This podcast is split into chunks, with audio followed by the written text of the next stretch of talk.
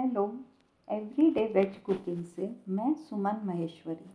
आज आप सबके साथ गपशप करते हुए एक और healthy nutritious and tasty recipe share करूँगी। शकरकंद मूल रूप से एक जड़ वाली सब्ज़ी है और जैसा कि नाम से समझ आता है कि यह स्वाद में प्राकृतिक रूप से मीठी होती है।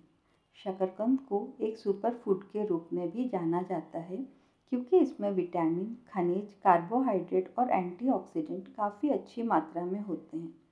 यह स्वास्थ्यवर्धक और काफ़ी पौष्टिक होती है और कई तरह के स्वस्थ लाभ प्रदान करती है। इसलिए सीज़न में शकरकंद को किसी न किसी रूप में खाने में ज़रूर शामिल करें। पर क्या बच्चों को शकरकंद खिलाना आसान है? मैं समझ सकती हूँ। यह बहुत ही मुश्किल काम है। अनगिनत हेल्थ बेनिफिट्स गिनवा दीजिए, परंतु उनकी ना को हाँ में बदलना इज़ नेक्स्ट टू इम्पॉसिबल और अपन को इसी इम्पॉसिबल को पॉसिबल करना है। पर यह कोई बहुत मुश्किल काम भी नहीं है।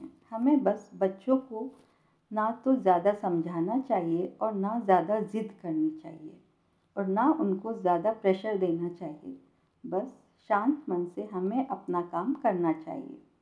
मैं तो ऐसा ही करती हूँ। अगर हम अलग अलग तरीक़ों से शकरकंद की डिशेस बनाकर बच्चों को खिलाएँगे तो वो ज़रूर खा लेंगे। हम बना सकते हैं शकरकंद का खीस शकरकंद का हलवा, भुनी हुई शकरकंद शकरकंद कसकर आटे में मिक्स करके पराठे बना सकते हैं। इसी तरह से पकौड़े भी बना सकते हैं, शकरकंद की टिक्की बना सकते हैं, वगैरह वगैरह। आज मैं अपनी पसंदीदा व्रत में बनाने वाली शकरकंद की चाट की रेसिपी शेयर कर रही हूँ, जो कि खाने में बहुत स्वादिष्ट होती है और सबको बहुत पसंद आती है। और इसे बनाना बहुत ही सरल और आसान है। अब आप नोट कर लें दो से तीन सर्विंग के लिए सामग्री।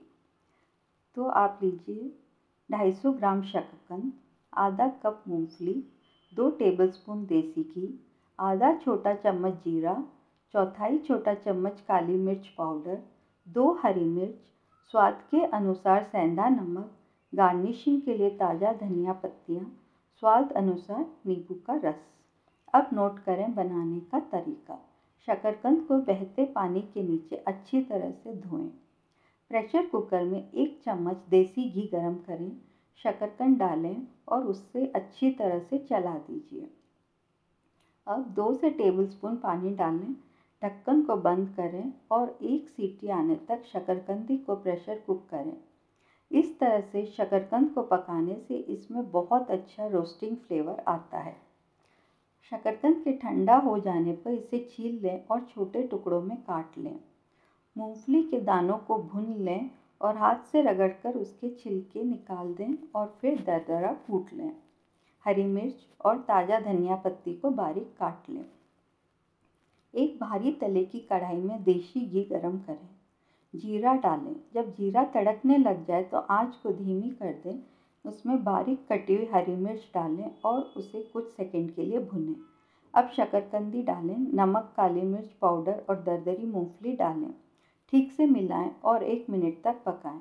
आँच बंद करें, धनिया पत्ती डालें और नींबू का रस निचोड़ें, अब अच्छी तरह से मिलाएँ। शकरकंद की चाट परोसने के लिए तैयार है। यकीन करिए, बच्चों और बड़ों, सबको यह चाट बहुत पसंद आएगी। आशा करती हूँ, आज का पॉडकास्ट आप सबको पसंद आया होगा।